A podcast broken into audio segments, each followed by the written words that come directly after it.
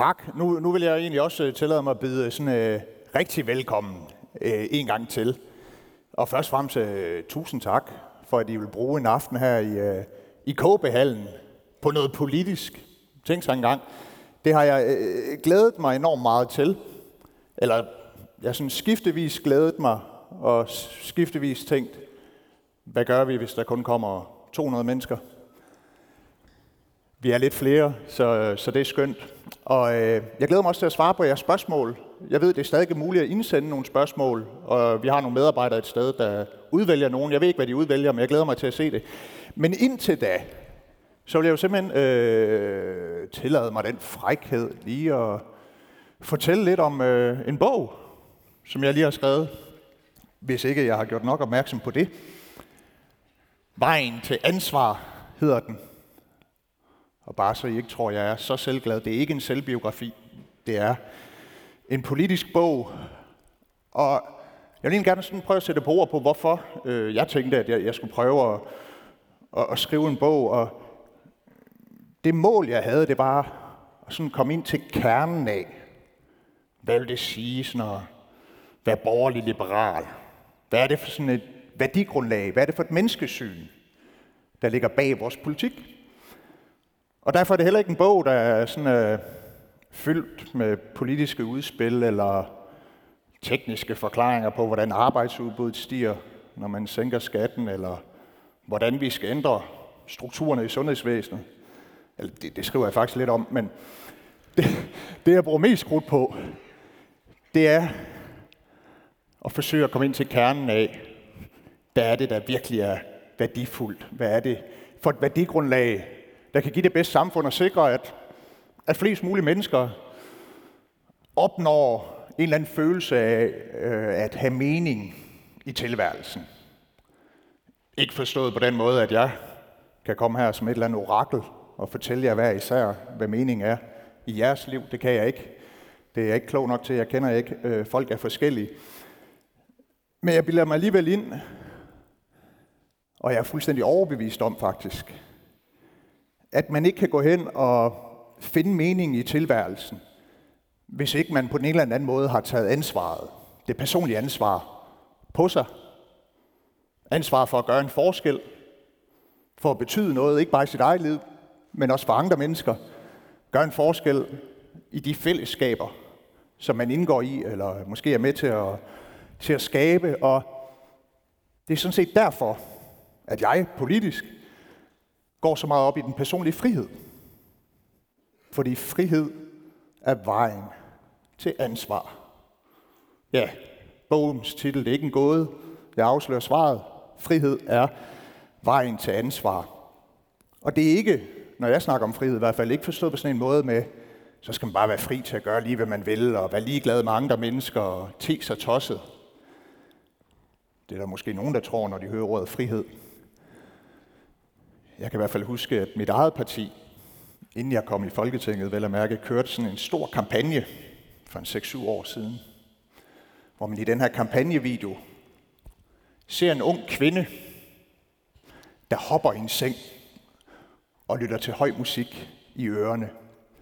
Det er ikke hendes egen seng. Hun står i øh, en eller anden butik, IKEA eller Jysk øh, Sengtøjslager eller hvad ved jeg. Hun står i en eller anden butik med en udstillingsseng og står og hopper den og nærmest ved at ødelægge den. Og der gjorde, ja, Liberale Alliance var det så, det må jeg jo indom, ja, de havde hende som idolet, som forbilledet, og budskabet i videoen var, lav ikke om på dig selv, lav om på verden. Jeg kunne ikke fordrage den kampagne. Altså jeg havde sådan, hun skal da lave om på sig selv. Hun skal da lade være med at stå og ødelægge en eller anden seng, der ikke er hendes egen. Altså hvis hun gerne ville ændre verden til det bedre, ja, så kunne hun jo starte med at opføre sig ordentligt, lave om på sig selv. Så er verden der blevet lidt bedre. Så det er ikke den type frihed, jeg mener. Sådan friheden til, at jeg må gøre, hvad jeg vil, men jeg har ikke ansvar for mine handlinger. Nej, snart tværtimod. Jeg synes jo egentlig, sådan øh, menneskets historie, i hvert fald de sidste hundrede år, har vist, at når vi sætter folk fri, når vi giver folk mere frihed, ja, så bruger de friheden til at tage ansvar. Så tager de ansvaret på sig, og med det ansvar, ja, der følger muligheden for at opnå en eller anden mening i tilværelsen. Og uden noget ansvar, ja, så risikerer man, ja, det hele bliver meningsløst, det bliver tomt. Det mister al betydning. Og jeg, jeg plejer altid, når jeg er ude at tale, så fortæller jeg den samme novelle med Dostojevskij og sådan noget. Det gider jeg ikke kede jer med, fordi nogle af jer har hørt den før. Men i stedet for, så, da jeg skulle tænke over, hvad jeg skulle sige i dag, så er jeg kommet til at tænke på en anden roman. Nemlig Henrik Stangerups roman, Manden, der ville være skyldig, som blev skrevet i treoghalvfjerds. Og der er nok nogle af jer, der har læst den. Men til de af jer, der ikke har, der følger man i den her roman sådan et fremtidigt dansk velfærdssamfund. Det er en dystopi. Det er, et, det er sådan et skrækscenarie. Det er, ikke, det er ikke ægte, selvom man nogle gange godt kunne tro det. Og i den her dystopiske fremtid, som jeg vil kalde sådan en, en hypervelfærdsstat, der er man optaget af at tage det sidste opgør med resterne fra det personlige ansvar, nemlig skyldsbegrebet, den personlige skyld, at man kan være skyld i noget. Det forsøger man at tage et opgør med.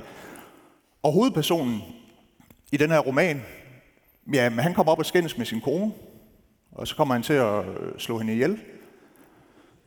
Hun havde været træls gennem en længere periode, jeg ved det ikke. Han kommer til at slå hende ihjel. Det er lidt et uheld, men han er jo involveret i det. Og har forfærdeligt dårlig samvittighed. Og hvad gør de så i det her samfund? Ja, de kæmper en indædt kamp for at overbevise om, det er jo ikke din skyld, at du har slået din kone ihjel. Du havde jo en svær barndom, og du var jo også fuld, og tror du ikke også, det er samfundets skyld, og der er det sikkert også været noget med din far, da du var lille, og bla bla bla. Altså, og han ville bare gerne være skyldig. Det er jo manden, der gerne vil være skyldig. Men jeg nægter sig uskyldig. Og derfor bliver han tvunget i behandling. Ikke som en straf, for han er jo også et offer. Så han skal behandles til at indse, at det hele er samfundets skyld, at han har slået sin kone ihjel. Og til sidst så bliver han træt af at høre på så meget vrøvl, at han ligesom spiller med. Siger, ja okay, så lader vi som om. Han taler øh, øh, de her socialbehandlere øh, efter, og lader som om, ja jamen, det er også rigtigt, og det er ikke min skyld. Og til sidst så bliver de så stolte af ham i det her samfund, at de siger, ved hvad, du skal ind på direkte tv i bedste sendetid, fordi du er da en ægte, nu bliver det lidt min egen ord, du er en ægte velfærdsborger, der viser, at alt er andres skyld, og at vores behandling virker, så selv folk som dig, der er så dumme, at de tror, at det er jeres egen skyld, hvis I slår jeres kone ihjel, ja, I nu kan se, at det jo faktisk er alle andres skyld. Men så er der selvfølgelig et lille plot twist, for i bedste sendetid på tv, så råber han, jeg har slået min kone ihjel, jeg har slået min kone ihjel, det er min skyld, jeg har slået min kone ihjel. Og så bliver han hævet væk og buret inden på den mest moderne og sikre sindssyge anstalt, hvor han er inde sammen med alle de andre sindssyge, der ikke har fattet noget som helst af, at det altid er samfundets skyld og ikke deres egen. Og så ender han faktisk med at være meget, meget lykkelig der.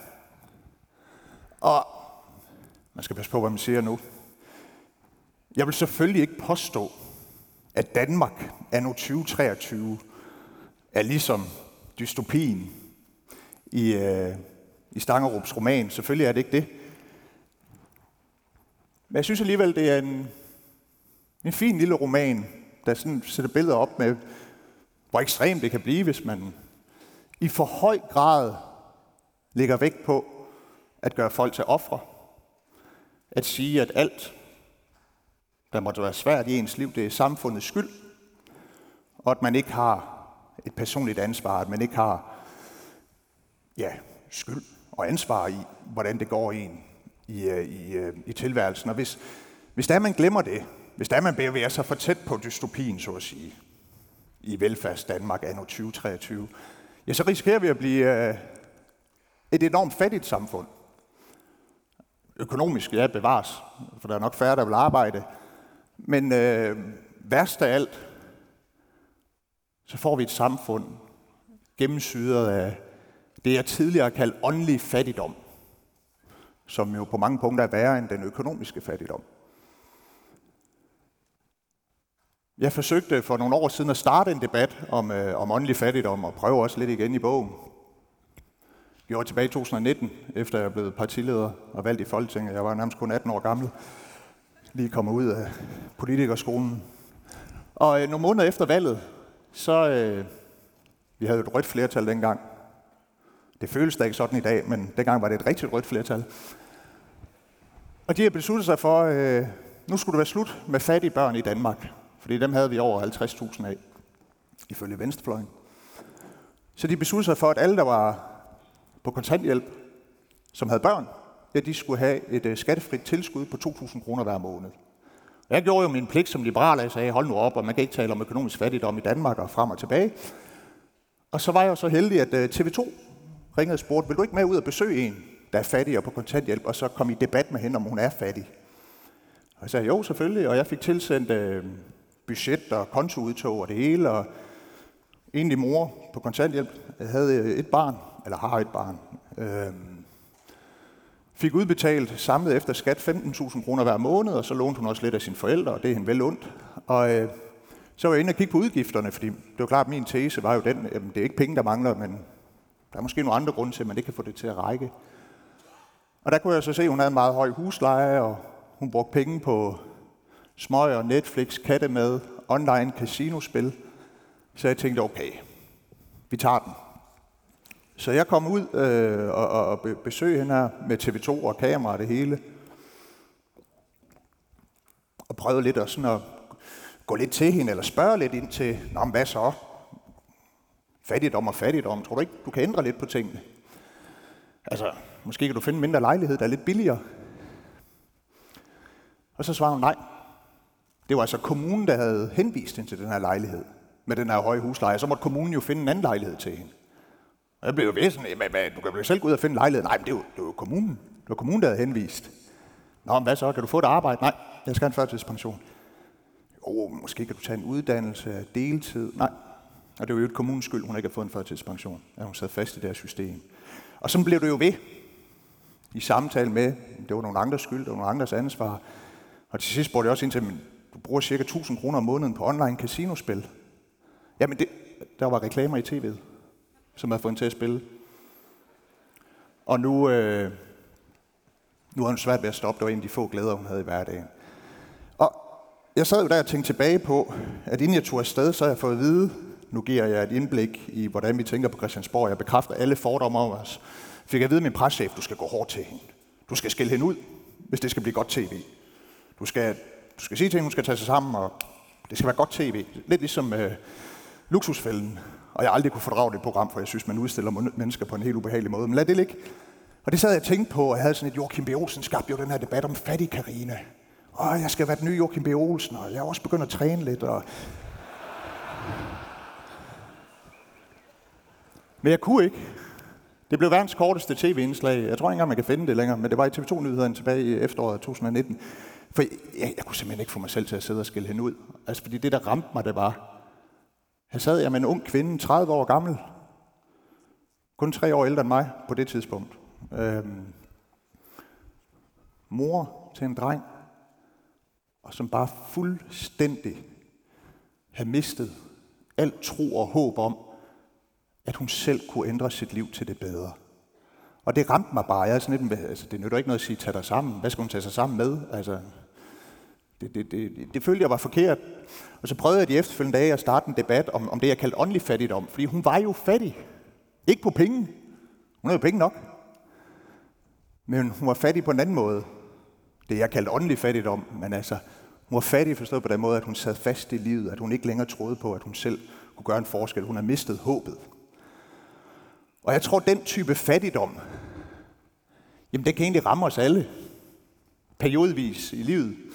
Det er jo ikke kun noget, der sker, hvis man er arbejdsløs eller lignende. Jeg kender det også for mig selv, og jeg tror, vi alle sammen kender indimellem, at vi kan gå og have lidt ondt af os selv. Eller mere alvorligt, vi kan miste håbet for fremtiden, at vi kan ændre nogle ting. Og i værste fald kan vi ende et sted, jeg har i hvert fald selv prøvet det, det skriver også lidt om i bogen, at vi ender med at falde ned i så dyb en selvmedlidenhed, at vi ender med at blive bitre, krænket, hævngærige. Og det er virkelig øh, fattigdom på en eller anden måde. Og det værste er jo, at der er ingen, der har gavn af det. Man får et dårligere liv. Og endnu værre, man risikerer jo faktisk at gå ind og stemme på nogle af de røde partier.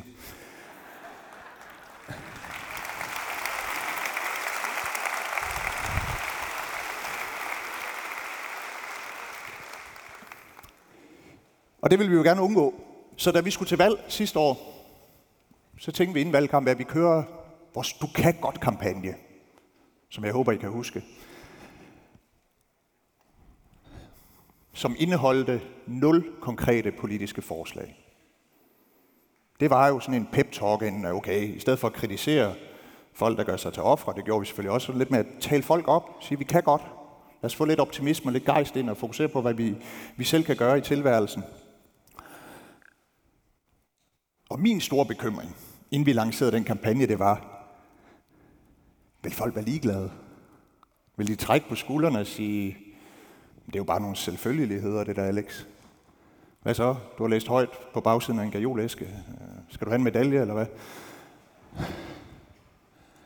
Omvendt så havde det sådan lidt, jeg, jeg er jo et fordomsfuldt menneske, det skal jeg indrømme, så jeg tænkte jo også, nej, prøv, de må jo blive sure på venstrefløjen. Altså, min fordom tilsagde jo, at på venstrefløjen er det jo sådan, at man altid kan finde en grund til, at det ikke er folks egen skyld.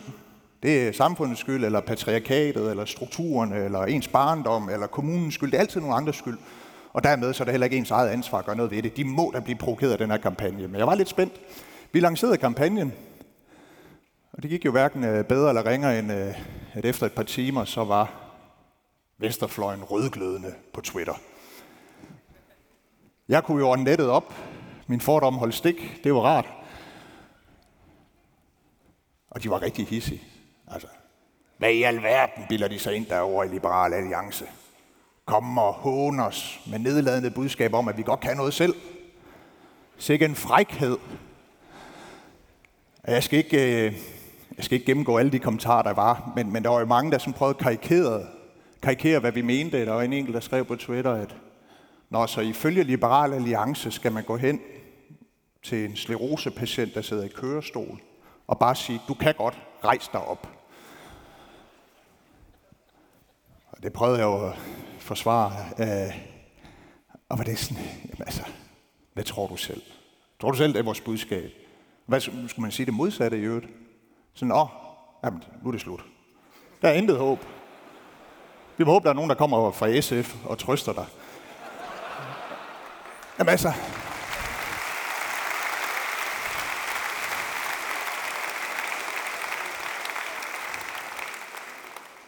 Det tror jeg i hvert fald, hvis, hvis den her sklerosepatient, heldigvis sidder de fleste sklerosepatienter ikke i kørestolen, men det er en anden slags. Hvis det var en, man elskede, så var det i hvert fald ikke det, man ville sige. Man ville selvfølgelig have enorm øh, høj grad af medfølelse, men man ville jo også sige, prøv at der er stadig noget i livet for dig. Du kan stadig gøre en forskel, du har stadig et ansvar. Om ikke er det et ansvar for at behandle folk omkring dig ordentligt. Et ansvar for ikke at identificere dig med din sygdom og kun gøre dig til et offer. Et ansvar for at få det bedste ud af en svær situation. Det er jo det, vi vil sige til folk, vi elsker. Det er også den tilgang, vi har overfor vores børn. Det er ikke sådan, når de vælter på cykel, så siger vi, nå, lille Alfred, jamen vi forbyder de cykler. Det er sgu synd for dig. Jamen det skal vi aldrig gøre igen. Nej, vi siger op igen. Det skal du nok lære, og det gør vi jo også med alle mulige andre ting. Men det er lidt som om i, i min branche, i politik, ja, der er de tre farligste ord, man overhovedet kan sige, det er, du kan godt. Det er jo nærmest blasfemi, sådan oplevede jeg det. I, øh, i den valgkamp, og jeg synes, de reaktioner, der var, og også den begejstring, det skabte nogle steder, men det viser, det er på tide, at vi siger, nej, prøv at vi skal jo ikke ende ligesom i Stangerups dystopi. Nu vender vi tingene om, siger vi, vi gider ikke det der offertænkning. Vi siger, du kan godt, vi tror på vores medmennesker, vi vil gerne hjælpe dem, når de har det svært, hjælpe dem til selv at tage ansvaret på sig. Og al den politik, vi fører i Danmark, ja, det skal have det mål, at vi behandler danskerne som myndige borgere, eller hjælper dem til at blive det. Med mindre det handler om klimapolitik, men I, I, I forstår pointen. Og det er i hvert fald det, som er kernen i mit værdigrundlag, og grund til, at, at jeg prøvede at skrive den bog, at jeg er i politik, og at jeg tillader mig at indkalde til et møde her i K B-hallen. Er det fordi, jeg tror på, at vi skal tage ansvar tilbage? Tage ansvar tilbage fra staten, fra kommunen, ja, fra alle dem, der siger, at det er alle andres skyld. Og nu må ansvar, eller samfundet også gøre noget. Lad os tage ansvar tilbage. Så tror jeg, vi får et bedre samfund, et bedre Danmark. Og det er også sådan, at Danmark er blevet til et dejligt land. Altså, hvis man tager et kig ned i Danmarks historie, jeg kan anbefale at købe en bog, der prøver at gå op med den socialdemokratiske Danmarks historie. Den starter selvfølgelig med velfærdsstaten, men der fandtes faktisk et Danmark, inden vi begyndte at bruge mange penge i det offentlige. Og hvis man ser på Danmark sådan i starten af attenhundredetallet, inden vi fik en grundlov, inden vi gav borgerne mere frihed og ansvar, altså, den danske stat var lige gået bankerot. Altså, Danmark var sådan et udpint fallitbo under en enevældig konge. Men så begyndte vi at satse mere og mere på frihed og ansvar og fik et folkestyre. Og så blev Danmark til ja, et rigt, et velstående, et stærkt, et næstekærligt samfund. Et folkestyre med myndige borgere. Folkestyre. Ikke at folket skulle styres, men folkestyre. Det er jo det, der har bygget Danmark. Og givet en fantastisk rivende udvikling gennem de senere år. Jeg øh, har aldrig selv kommet frem til helt, om jeg tror på mirakler eller ej. Sådan føles det lidt nogle gange, men hvis man tror på mirakler, ja, så er det der et eller andet sted et lille mirakel, hvordan Danmark har udviklet sig de sidste hundrede og halvtreds år. Og det er et mirakel, man har set i mange andre vestlige lande, et lignende mirakel, som også er satset på frihed og ansvar. Og jeg tror, den bedste måde, vi kan vise en taknemmelighed over det mirakel, over alt det gode, der er sket, ja, det er jo at blive ved med at bruge den samme mirakelkur. Og den mirakelkur, ja, det er, at vi vil udvinde den kraft, det potentiale, der er i friheden, og søge den mening, der ligger i ansvaret. Og nu må I gerne klappe.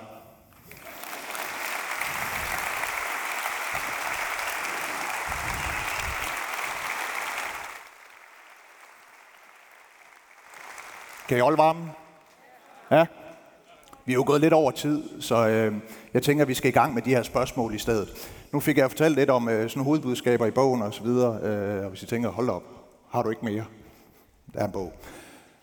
Øh, jeg tror, jeg har nogle folk, der kan få det første spørgsmål op på skærmen. Jeg har ikke selv øh, øh, forberedt mig på spørgsmålet. Hvordan hjælper din politik unge, som kommer fra øh, lavt uddannet, kort uddannet hjem uden kapital? Ja. Det er jo et godt spørgsmål. Lad mig starte sådan helt overordnet, måske sådan lidt på det abstrakte, teoretiske plan, men altså lige om lidt, eller lige om lidt, lidt senere i aften får vi besøg, besøg af Özlem Cekic, og nu skal jeg ikke tage alle ordene ud af hendes mund, fordi hun kan selv komme og sætte et par ord på det, men, men noget af det, hun vil komme til at fortælle om, håber jeg, ellers så bliver det lidt mærkelig aften, men noget af det, hun vil fortælle om, det er, at hun kom selv fra, fra nogle, nogle barske sociale vilkår, og noget af det, der betød allermest for hende, for at hun kunne rykke sig frem i tilværelsen. Ja, det var, at der var nogle voksne, der sagde til hende, du kan godt, jeg tror på dig. Hun skrev blandt andet om på et tidspunkt, som Cekic, at, hun, at de fleste lærere, hun havde i skolen, ja, de var sådan lidt, ja, men puh, I får jo aldrig en gymnasiel uddannelse. Altså, I kommer jo, jeres forældre er jo immigranter, og I har ikke så mange penge derude. Men der var en fysiklærer, der sagde, jeg tror, der er en Einstein gemt i dig, Özlem. Og nu skal hun selv have lov til at fortælle historien. Men hele den der mentalitet med, jamen man behøver ikke at være et offer, bare fordi man kommer fra et svært udgangspunkt, det tror jeg vil være en hjælp. Øh, derudover så ønsker vi i høj grad at styrke erhvervsuddannelserne. Altså, jeg mener jo ikke, det er udtryk for et nederlag, hvis man kommer fra et hjem, nu står der lavt uddannet. Jeg går ud fra, der menes kort uddannet. Men hvis det eksempelvis er faglærte forældre, jamen, det er jo ikke skidt at følge i deres fodspor. Det er jo ikke en dårlig ting. Tværtimod, jeg tror, det er i hvert fald mit eget gæt, at flere mennesker vil måske opleve at være mere tilfredse med tilværelsen og opnå en højere livsindkomst, hvis de vælger at gå den vej. De kan også gå direkte ud i arbejde. Jeg plejer at bruge eksemplet med, at du kan gå ud lige fra folkeskolen, og så kan du starte på McDonald's, og så inden for nogle år, ja, så når du at være butikschef i McDonald's, mens de andre stadigvæk lever af pasta og ketchup på kollegeværelset. Så jeg tror, vi skal blive bedre til at, til at tale øh, de mennesker op. Og så kan man sige, at det, alt vores politik har til fælles, uanset om det er skattepolitikken eller velfærdspolitikken, ja, det er egentlig, at vi vil hjælpe folk til i højere grad at få råd til de samme goder, som dem, der i forvejen er ressourcestærke og har masser af penge, de har råd til. Altså, det synes jeg er jo en af de store udfordringer i vores øh, velfærdssamfund. det er, at vi står et sted i dag, hvor desværre flere og flere er bekymrede over, om de kan få den velfærd, øh, kvalitet i velfærden, som de ønsker. Jeg læste en måling forleden, der, der sagde, at øh, når man spurgte danskerne, hvor mange af jer er trygge ved at komme på et kommunalt plejehjem, så var det elleve procent der svarede, det var de trygge ved. Altså, der er flere danskere, der er bange for kommunalt plejehjem, men de er bekymrede for klimaforandringer. Det er jo helt vildt. Og det er jo ikke de rige, der bekymrer om. De skal jo nok få råd til at tilkøbe nogle bedre løsninger. Men det kan jo være netop dem, der kommer fra hjem med færre midler, eller gennem livet ikke har tjent så mange penge, der med en liberal politik, hvor man får lov til at beholde flere af sine egne penge, hvor man får nogle bedre opsparingsordninger, ja, så har man også råd til i høj grad at fravælge et system, der ikke virker. Så det er jo øh, på alle tænkelige måder, vores politik hjælper unge. Lad os prøve med, med det næste spørgsmål. I onde ånder skriver Dostojevskij om en mand, som argumenterer for, at selvmordet er det ultimative ansvar, som et menneske kan tage. Og det er da lidt barsk. I din bog skriver du, at vi skal fremme det personlige ansvar. Hvad er din holdning til assisteret selvmord? Hvis forbrudt det så var en opgave for staten eller de nærmeste? Tak, øh, godt spørgsmål. Og uden at skulle øh, forholde mig til øh, Dostojevskijs pointer om, at selvmordet er udtryk for det ultimative ansvar, øh, så vil jeg gerne forholde mig til spørgsmålet om, øh, om aktiv dødshjælp, som jeg egentlig synes er et svært spørgsmål. Det er jo et etisk spørgsmål, og det er jo sådan med etik, at der ikke er rigtige og forkerte svar, sådan objektivt set. Det er meget personligt, hvad der er etisk rigtigt for os hver især.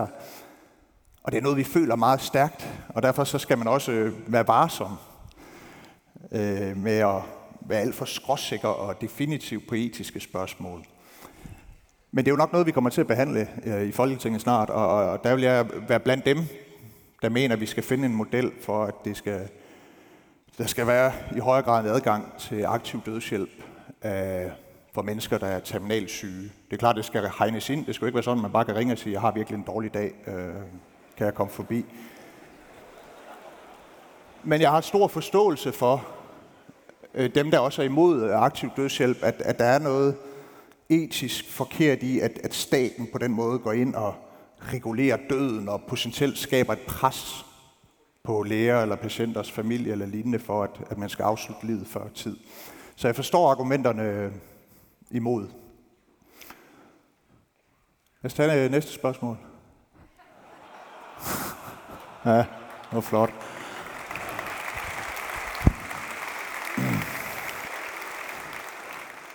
Jeg sagde til vores ansatte, inden jeg gik på, sagde jeg, altså, I behøver ikke at sige kritiske spørgsmål fra. Så de har jo nok en fest dernede. Men jeg tror godt, vi kan undvære et par medarbejdere på sekretariatet.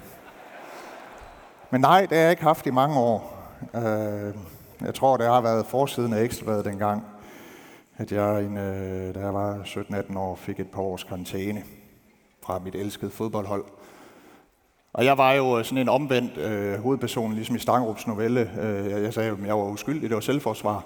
Og de endte jo med at give mig ret, for de forkortede karantænen, vil jeg bare sige. Men tak for det gode spørgsmål. Lad os skynde os at komme videre.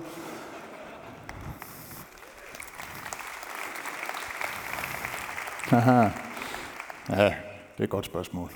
Hvad gør øh, I slags du for at samle Blå Blok, og tror du på, at det er muligt nogensinde at finde fælles fodslag Øh, mellem de populistiske partier og de mere pragmatiske partier i Blå Blok? Ja, det tror jeg er muligt, men, men der er nogle udfordringer øh, i det borgerlige samarbejde, og ja, det er jo klart, der er en åbenlys udfordring i, at Venstre er gået i seng med fjenden, men altså, det, det, det, det gider jeg simpelthen ikke at bruge min aften på. De skal nok komme hjem igen, og jeg synes i høj grad, vi skal have ondt af dem, end at være sure på dem.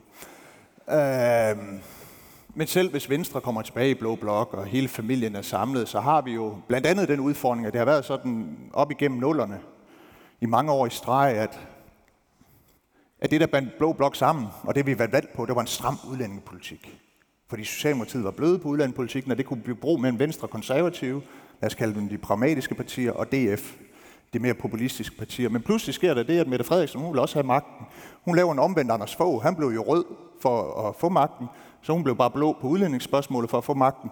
Og så kunne Blå Blok ikke længere vinde valg på udlændingepolitik. Og hvis man skulle til at overbyde Socialdemokratiet på udlændingepolitikken, ja, så ville det splitte de blå partier endnu mere. Og der har vi ikke fundet frem til endnu, i det borgerlige samarbejde, hvad er det så, der kan binde os sammen og gøre, at vi slår Rød Blok? Jeg tror på personligt, at, at, at noget af det, der kan binde os sammen, det er, at vi har markant bedre bud på, hvordan vi skaber fremtidens velfærdssamfund. Hvor vi får indarbejdet øh, langt mere lokalt ejerskab, at plejehjem, børnehaver, bosteder osv. i fremtiden, at enten de er enten helt selvejende institutioner eller private. Vi fastholder finansiering over skatten, og der er en sund og god konkurrence om at levere den bedst mulige velfærd til borgerne. Altså det er jo desværre sådan i dag, apropos ansvar, som vi kommer til at tale mere om senere også. Altså, hvis man, det er for mange steder sådan i det offentlige, hvis du leverer et rigtig dårligt produkt. Lad os sige, at du mishandler ældre, demente mennesker på et plejehjem, og det endda bliver vist på tv. Ja, så er venstrefløjens reaktion halvdelen af Christiansborg ud og siger, jamen så skal vi give nogle flere penge til det private, eller til det plejehjem. Altså det er jo mageløst. Forestil dig, at det var et privat plejehjem, der var en tv-dokumentar om, at de mishandlede de ældre, og så gik Enhedslisten ud og sagde, jeg tror, det der private plejehjem skal have nogle flere penge. De må mangle nogle kollegaer. Så der, hvor vi ikke har sådan en eller anden øh, ideologisk forstokkethed i forhold til at sige, at øh, man ikke må ændre for meget på tingene, jamen det er jo i forhold til velfærdsområdet at sætte det fri og slippe innovationen og kreativiteten og slippe ansvaret og friheden løs, også på velfærdsområdet. Og det tror jeg vil kunne binde Blå Blok sammen på en helt anden måde, hvor Socialdemokratiet ikke kan kopiere det, uden at hele fagbevægelsen bliver sure. Øh, så det er i hvert fald øh, et bud på det. Jeg tror også, vi skal tage det, at vi er borgerlige mere bogstaveligt. Borgerlige. Ja, så må det jo handle om borgerne. Borgeren først. Jeg forsøger at bidrage til det med et projekt om myndige borgere. Og så vil det nok også være en, en fordel, hvis vi har en, en samlende lederfigur i det borgerlige Danmark. Og det er ikke et emne, jeg ønsker at tale så meget om.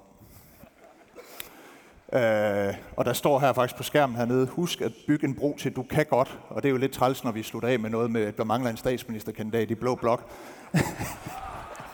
Det er jo, jeg er jo lidt presset, men tak til mine ansatte.